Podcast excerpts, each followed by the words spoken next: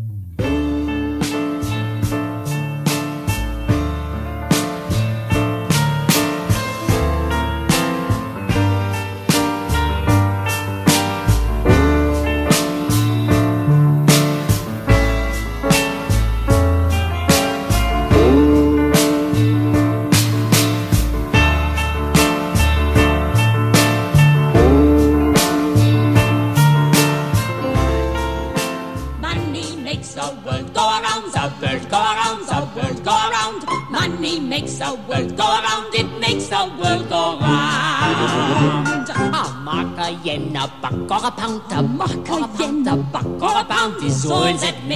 We'll go around that clinking, clanking.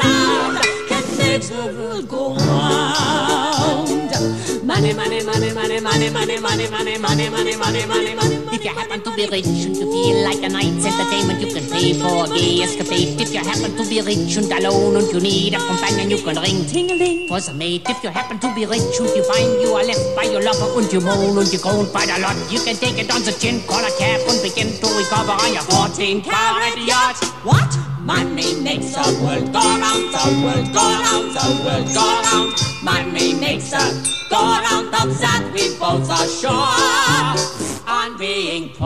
money, money, money. Money, money, money, money, money, money, money, money,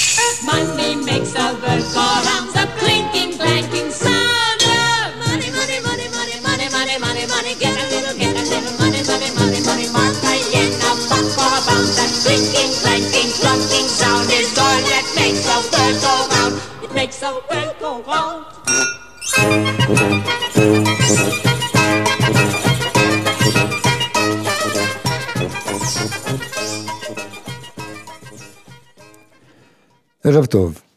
אומרים שכסף מסובב את העולם, וגם כאן, כמו במקרים אחרים, הקלישאה כנראה לא נוצרה במקרה. חוקרים טוענים שראשיתה של הקלישאה, הרגע המכונן שממנו והלאה כסף תפס מקום מרכזי בחיינו, התרחש לפני כ-11 אלף שנים עם המעבר מתרבות של ציידים לקטים לחברה חקלאית. ההבנה שבמקום ללקט מזון ניתן לגדל אותו, הייתה המפץ הגדול של העולם הכלכלי, טוען עיתונאי והמרצה לכלכלה משה פרל. הרגע שבו באה לעולם לא רק התפיסה שאפשר לייצר כדי לספק את צרכנו, אלא גם המחשבה שאפשר לייצר יותר ממה שחייבים ולמכור את העודפים. כאלה הם החיים בעולם החומרני. הכסף הוא המפתח לחיים טובים, ובלעדיו קשה מאוד להתקיים. בסופו של דבר, אנחנו הולכים לעבודה כדי שיהיה לנו מספיק כסף לקנות אוכל, בגדים, חינוך, בריאות, תרבות ועוד כל מיני. אנחנו רוצים כסף, ואם אפשר הרבה ממנו, כיוון שגם אם האהבה מרגשת אותנו מאוד, היא עדיין לא משלמת את החשבונות. בקיצור, את התוכנית הערב נקדיש לכסף הזה, שמשלם את החשבונות שלנו, ויבואו הפלסטיקים של כוורת, אבא, פינק פלויד, אחינועם ניני, הביטלס, דולי פרטון ועוד כל מיני. יאללה מתחילים.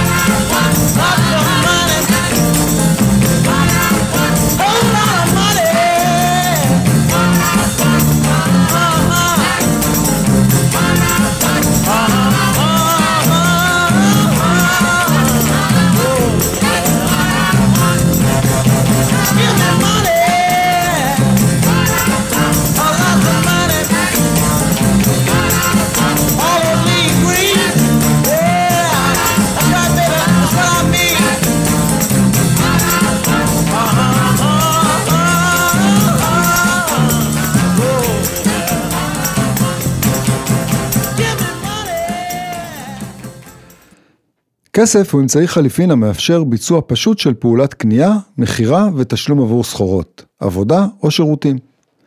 בעבר המסחר התבסס על סחר חליפין של סחורה תמורת סחורה, תהליך שחייב מפגש בין שניים הרוצים זה במה שיש לאחר להציע, לפחות באופן תאורטי. למען האמת, אין עדות אנתרופולוגית לחברות שנשענו על סחר חליפין ללא שימוש כלשהו בדמוי כסף, שעושה את העסק לפשוט הרבה יותר. וכידוע, לכל דבר מחיר, או כמו שאומרים האמריקאים, אין ארוחות חינם. אגב, הפתגם אין ארוחות חינם מבוסס דווקא על הביטוי ארוחות חינם, שמקורו בתרבות הברים בארצות הברית של המאה ה-19.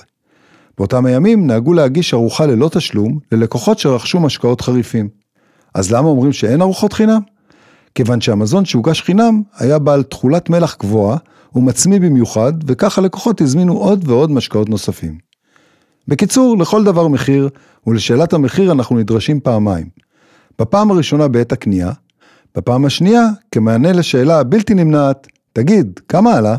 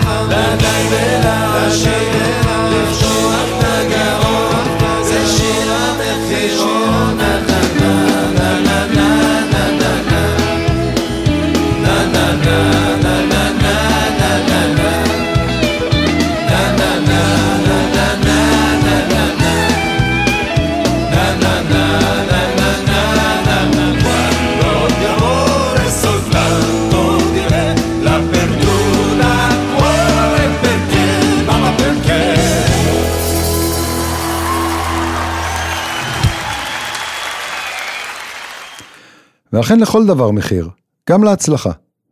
ב-73 הפינק פלויד מוציאים את Dark Side of the Moon והופכים לאחת הלהקות הגדולות בעולם.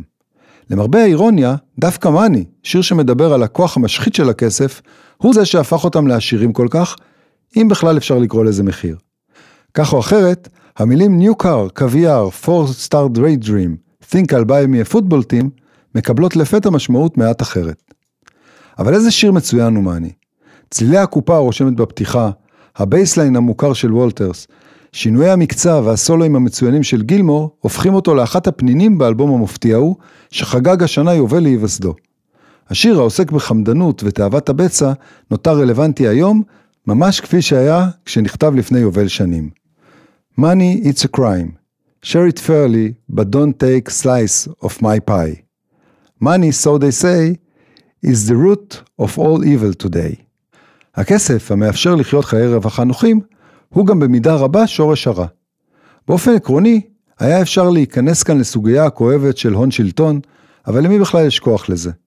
די אם נזכיר את שלושת הכ"פים, כסף, כוח וכבוד, שנדמה של מנהלים רבים ופחות טובים מהפוליטיקאים, כדי להבין למה הדיון הפוטנציאלי מדכא. אז במקום זה, הנה כמה עובדות על Money של הפינק פלויד. השיר Money היה הלהיט הראשון של הפינק פלויד באמריקה. השיר יושב על משקל יוצא דופן של שבעה רבעים, עליו אמר גילמור שזה לא שיר שאני הייתי כותב, זה מצביע על רוג'ר. אגב, לכבוד הסולו הנפלא של גילמור, המשקל בשיר משתנה לארבעה רבעים. בסיום השיר מושמעים קטעי ראיונות שווטרס ערך עם אנשים מזדמנים באולפן וסביבתו. גם המשפט הפסימי משהו שסוגר את האלבום, There is no dark side of the moon really, in fact it's all dark, לקוח מאותם ראיונות. Money נוגן לא פחות מ-537 פעמים, יותר מכל שיר אחר של הפינק פלויד, לא כולל את הופעות הסולו של גילמור וווטרס, ולבסוף, ווטרס סיפר בשיחה עם המגזין The Observer, כסף עניין אותי מאוד. אני זוכר שחשבתי, טוב, זהו, ואני צריך להחליט אם אני באמת סוציאליסט או לא. אני עדיין מתלהב מחברת רווחה כלכלית, אבל הפכתי לקפיטליסט. אתה צריך לקבל את זה. איך אמר מיסטון צ'רצ'יל? אם לא היית סוציאליסט כשאתה צעיר, סימן שאין לך לב. אם לא הפכת לקפיטליסט כשהתבגרת, סימן שאין לך שכל.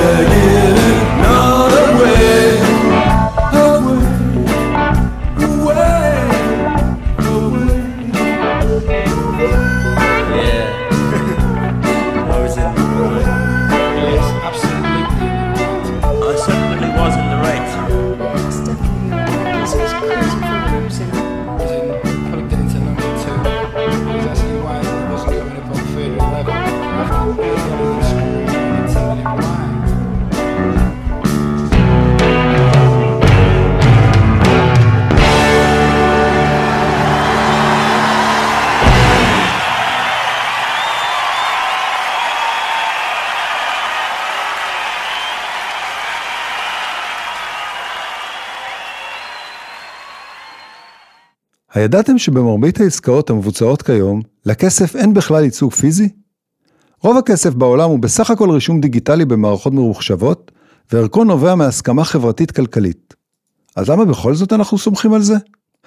ההיסטוריון הסלב הראשון, דוקטור יובל נוח הררי, ההוא שכתב את ההיסטוריה של האנושות, מסביר את הרעיון של סדר מדומיין העומד גם בבסיס השימוש בכסף.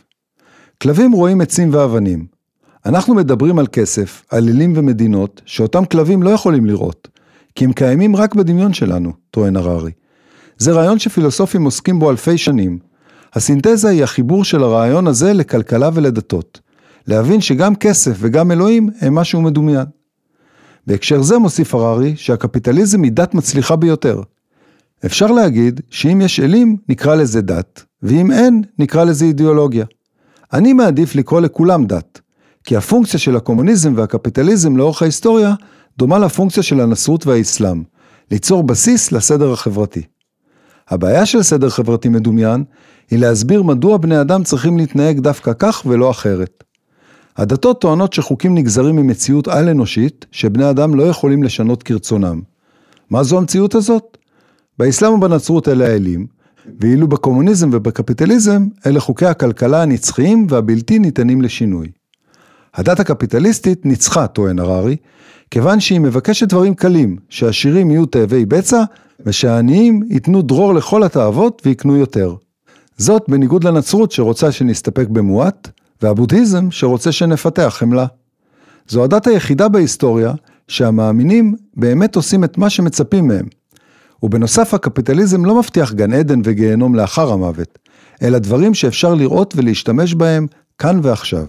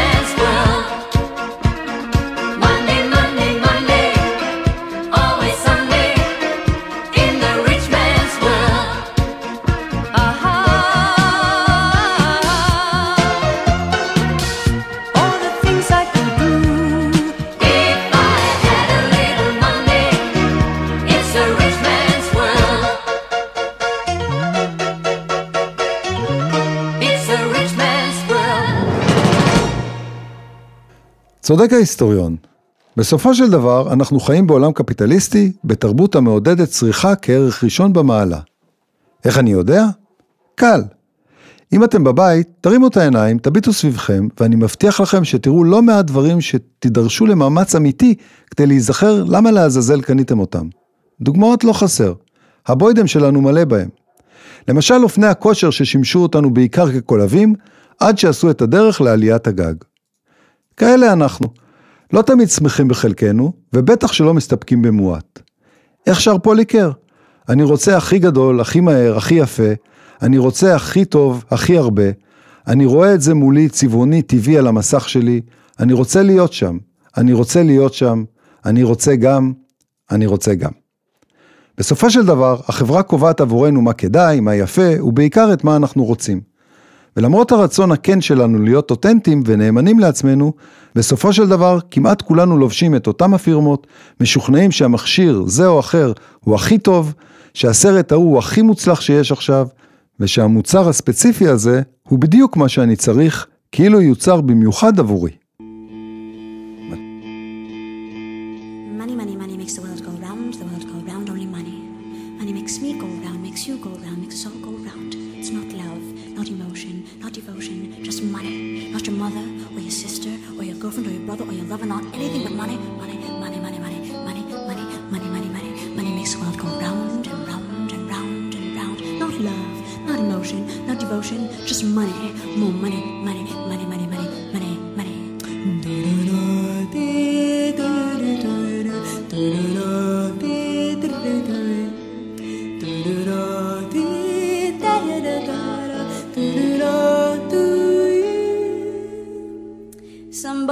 Kiss me, some boys hug me. I think they're okay.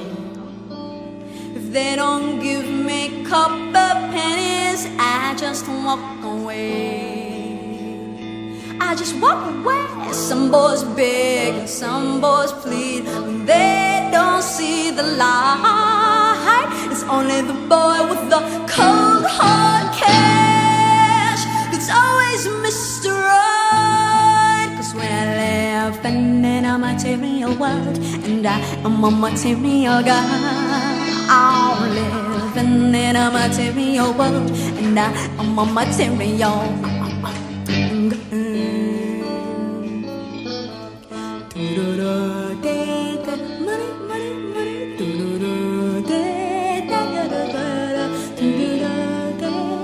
Some boys mourn and some boys groan, and that's alright with me. They can't raise my interest, then I have to let them be. I have to let them be. Some boys cry some boys die, I don't let them play. Only boys that save their pennies make my rainy day. Oh, we are living in a material world, and I am a material girl. You know, you know, in a material world, and I am a material. Oh, oh, oh, living in a material world, material, material, and I'm definitely a material girl. Living in a material world, and I am a material. Boys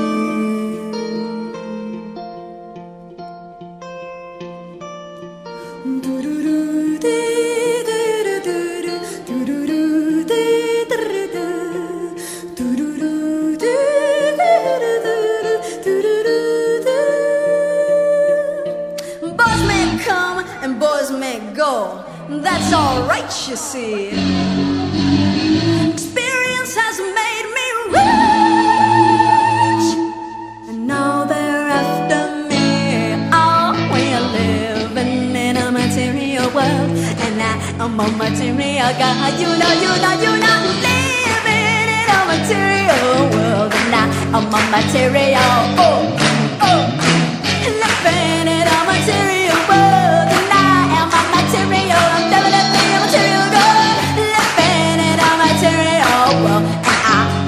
material.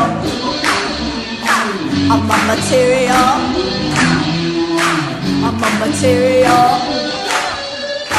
I'm a material.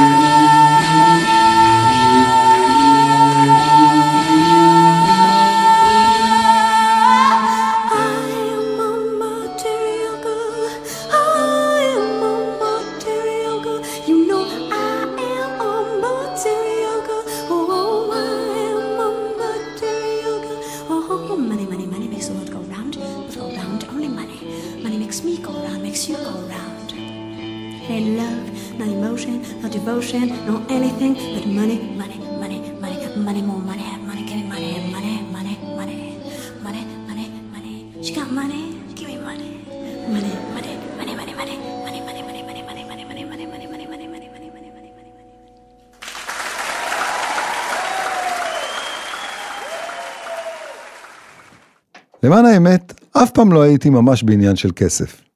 אל תטעו, אם תציעו לי כסף, אתרצה ואקח, אבל כסף מעולם לא היה הדרייב שלי. הפתגם "איזהו השיר השמח בחלקו" תמיד ישב עליי טוב, ובגדול באמת שלא חסר לי כלום. ובכל זאת, הפעם הראשונה שהייתי מוטרד מענייני כסף ופרנסה, היה קצת אחרי הלימודים כשהתחלתי לחפש עבודה. הדבר הטבעי ביותר עבורי היה להישאר לעבוד בחברת הייעוץ בה עשיתי פרקטיקום בשנה האחרונה ללימודי התואר השני. חברת ייעוץ ארגונית טובה ומוערכת, עם יועצים חסרי פוזה מהסוג שאני נוטה לחבב, שאפשרה לסטודנטים כמוני ללמוד אצלם ועשתה שימוש במסלול כפלטפורמה לגיוס יועצים חדשים. לשמחתי הרצון להמשיך את הקשר היה הדדי, והונחה לפניי הצעה כספית. באותם הימים שגית הייתה באמצע ההיריון עם טל, הבכורה שלנו, ולראשונה בחיי הבחנתי שאני כבר לא חושב באני, אלא באנחנו. אם עד לא מזמן יכולתי להחליט שאסתדר עם מה שיש, לפתע מצאתי את עצמי מוטרד משאלות פרנסה של משפחה.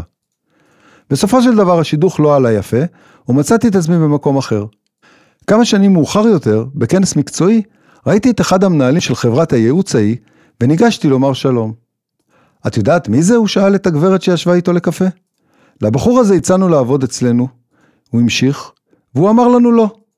באמת הפנתה הבחורה שלא הכרתי את מבטה המופתע לכיווני? כן, באמת עניתי, והוספתי, בעיקר כי הם היו קמצנים. בקיצור, גם אם באיחור אופנתי, בסופו של דבר הבנתי שכנראה מוכרחים כסף בשביל לחיות.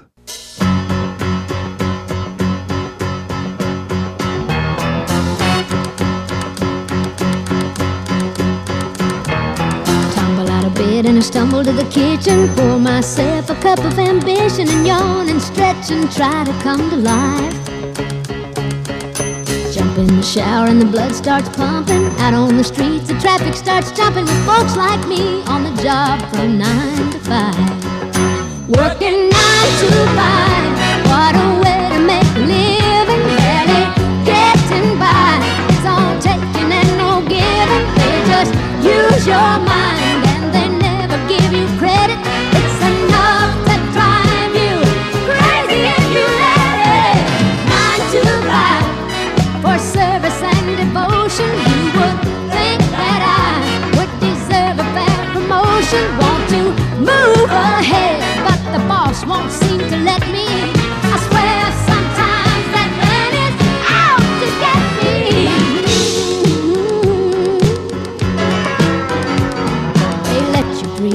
Watch him shatter. You're just a step on the boss man's ladder, but you got dreams he'll never take away.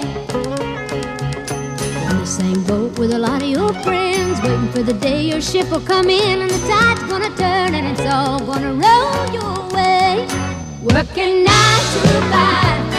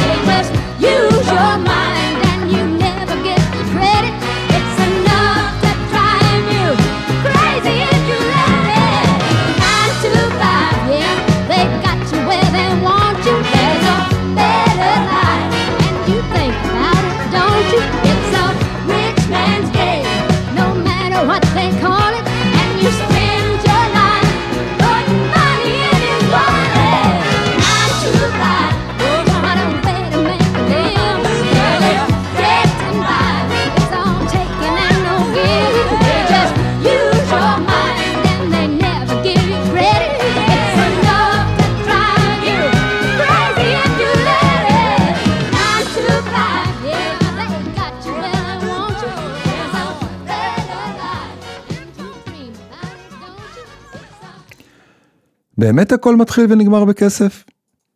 לכל הפחות האמת הזו נכונה למרבית הדברים.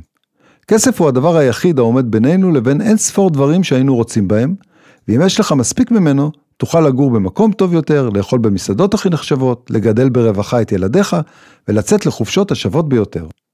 מעל הכל, הכסף קונה עבורנו שקט נפשי, את היכולת לעשות את הבחירות הטובות ביותר עבורנו, ואת האפשרויות להגשים את כל החלומות. וכל זה כמעט נכון, כפי שלימדו אותנו הביטלס, אי אז בשנות ה-60 כששרו I don't care too much for money, money can't buy me love. אבל האומנם כסף לא קונה אהבה? מחקר שפורסם ב-2021 קובע שדווקא ההפך הוא הנכון. ליתר דיוק, האופן בו אנו תופסים את עצמנו בהיבט הכלכלי, הוא זה שעושה את ההבדל באיכות מערכות היחסים הרומנטיות שלנו. אז ככה, מסתבר שאנשים מבססים את הערך העצמי שלהם על הצלחתם הכלכלית, נוטים לקיים מערכות יחסים רומנטיות פחות מספקות, וזאת ללא כל קשר למצבם הכלכלי האובייקטיבי. ממצאי המחקר מלמדים כי לאנשים כאלה יהיו סכסוכים כלכליים תכופים עם בן או בת הזוג, מה שיוביל לשביעות רצון נמוכה ממערכת היחסים הרומנטית.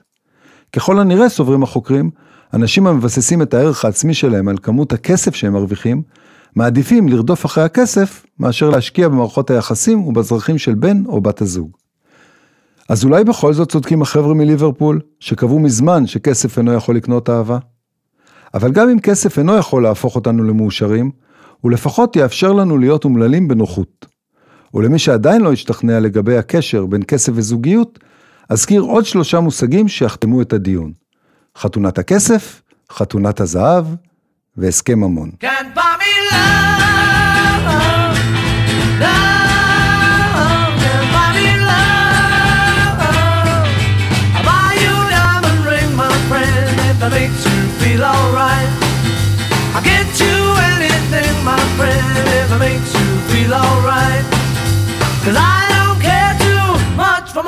money can buy me love. I'll give you all I've got to give if you say you love me too. I may not have a lot to give, but what I got I'll give to you. I don't care too much for money, but money can buy me love, can buy me love.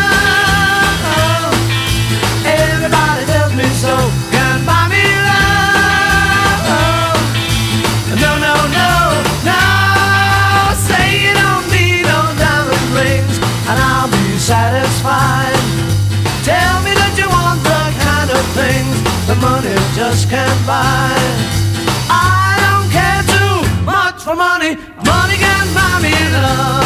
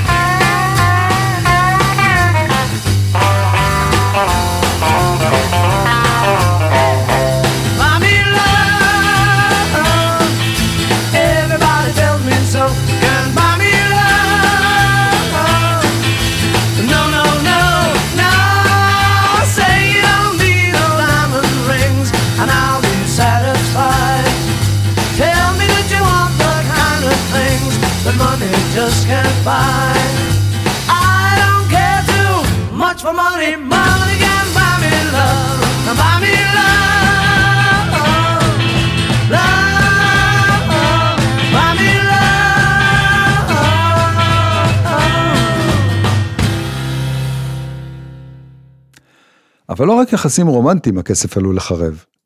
כסף עלול ליצור מתחים גם בין חברים ואפילו במשפחות הכי טובות. איך אומרים? תחשוב לפני שאתה מלווה כסף לחבר, כי אתה עלול להפסיד את שניהם. ולמרות שכולנו מכירים את הקלישאה לפיה לא עושים עסקים עם חברים, מדי פעם אנחנו בכל זאת מתפתים. למה? כי פתאום מגיעה הזדמנות, כי קשה להגיד לא לחבר טוב, ובעיקר מסתבר שגם בהקשרים אלה אנחנו פועלים תחת ההנחה האידיוטית שלי זה לא יקרה. ובאמת לא קורה לנו שום דבר, עד שכן. אז הנה כמה טיפים מאנשי מקצוע עבור המתפתים שבינינו. 1. הסכימו על גבולות ברורים בין העסקי לאישי. 2. הגדירו את מערכת היחסים העסקית ככזו המבוססת על אינטרסים מקצועיים וכלכליים. 3. הגדירו את תחומי האחריות של כל אחד, מה כל אחד מביא לשותפות ומהי אחריותו. 4. סכמו על מנגנון מוסכם לקבלת החלטות, כולל בוררות מוסכמת בעת הצורך. 5. הניחו אפשרות שהעסק המשותף לא יצליח, וחישבו כיצד תשמרו את מערכת היחסים במקרה שכזה. ו-6. תכננו נקודת יציאה מוגדרת, שיאפשרו לכל צד לצאת מהשותפות מכל סיבה שהיא, ומבלי שהאחר ירגיש נטוש או נבגד.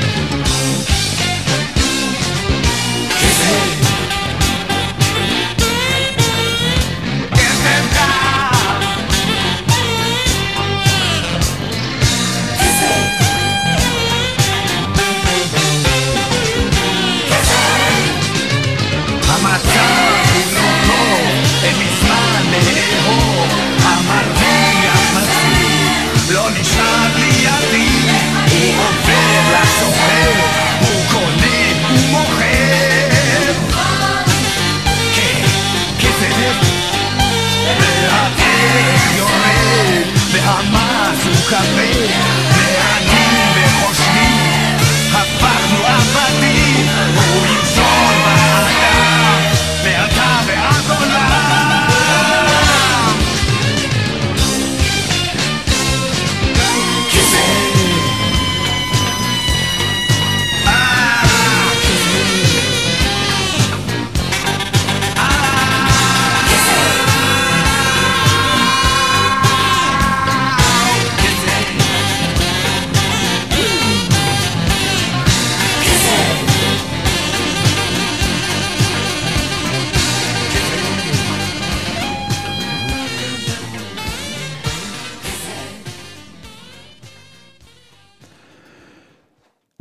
כשהייתי צעיר יותר, הייתה לי הפרדה ברורה בראש בין הכסף כאמצעי לבין המוצרים או השירותים שניתן לקנות באמצעותו.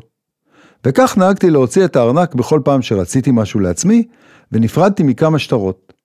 הרעיון שכסף הוא גם מוצר בפני עצמו, כלל לא עלה על דעתי. ואז, לפני הנסיעה הראשונה לחו"ל, הלכתי לקנות מטבע חוץ, ושילמתי בכסף אחד על כסף אחר. מוזר. כמה ימים מאוחר יותר, עצרנו באתונה בדרך לטיול הגדול במזרח הרחוק, וביקשנו להמיר דולרים לדרחמות. מיותר לציין שאז כבר הרעיון של כסף כמוצר ושערי המטבע השונים כבר היה נהיר לי מאוד. ועדיין, כשקיבלתי המון דרחמות תמורת כמה עשרות דולרים בודדים, הייתי בטוח שהפקיד עשה טעות משמחת לטובתי. האשליה התנפצה בפעם הראשונה שנדרשתי לשלם כמה אלפי דרחמות למנת סופלקי אחת. Yeah. Yeah, la. Yeah, yo. Bitch better have my money. Y'all should know me well enough. Bitch better have my money.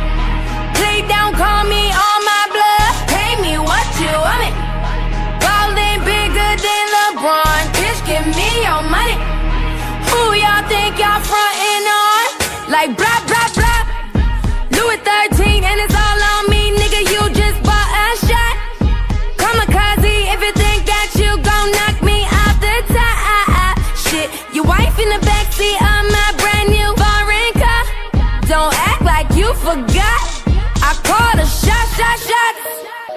Like blah blah blah. Pay me what you want me. Don't act like you forgot. Bitch better have my money. Bitch better have my money. Pay me what you want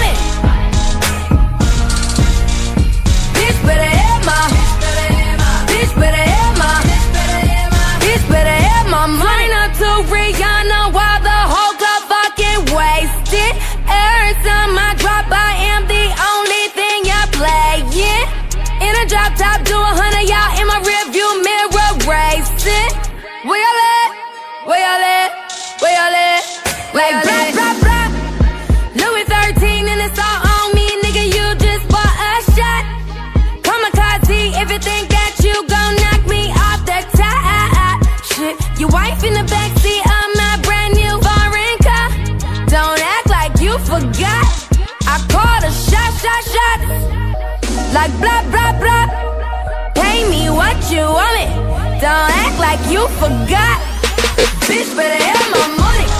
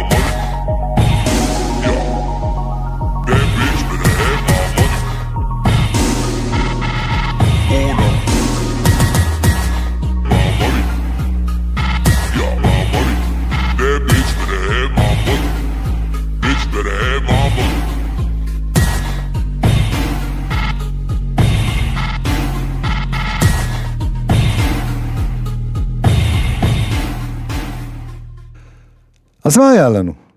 קשקשנו קצת על כסף, אמיתי או דמיוני, שמניע את העולם. הזכרנו את הקפיטליזם כדת ואת התרבות המערבית בה הצריכה הפכה לערך מרכזי. אמרנו גם שכסף יכול לעשות פלאים, לאפשר הגשמת חלומות, אבל מנגד הוא גם עלול להיות שורש כל הרע, והבנו פעם נוספת את מה שידענו תמיד. כך או אחרת, קשה מאוד לחיות בלי כסף. אבל בסופו של דבר, לצד האמירה המשכנעת לפיה הכסף הוא לא הכל בחיים, הוא רק 99% מהם, אני מציע לזכור גם את דבריו של איש העסקים אנדרו קרנגי, שטען כי חיים דלים הם אלה שאין להם מטרה אחרת, אלא לצבור כסף. בסופו של דבר, כסף הוא קצת כמו זבל, מביא תועלת רק כשמפזרים אותו.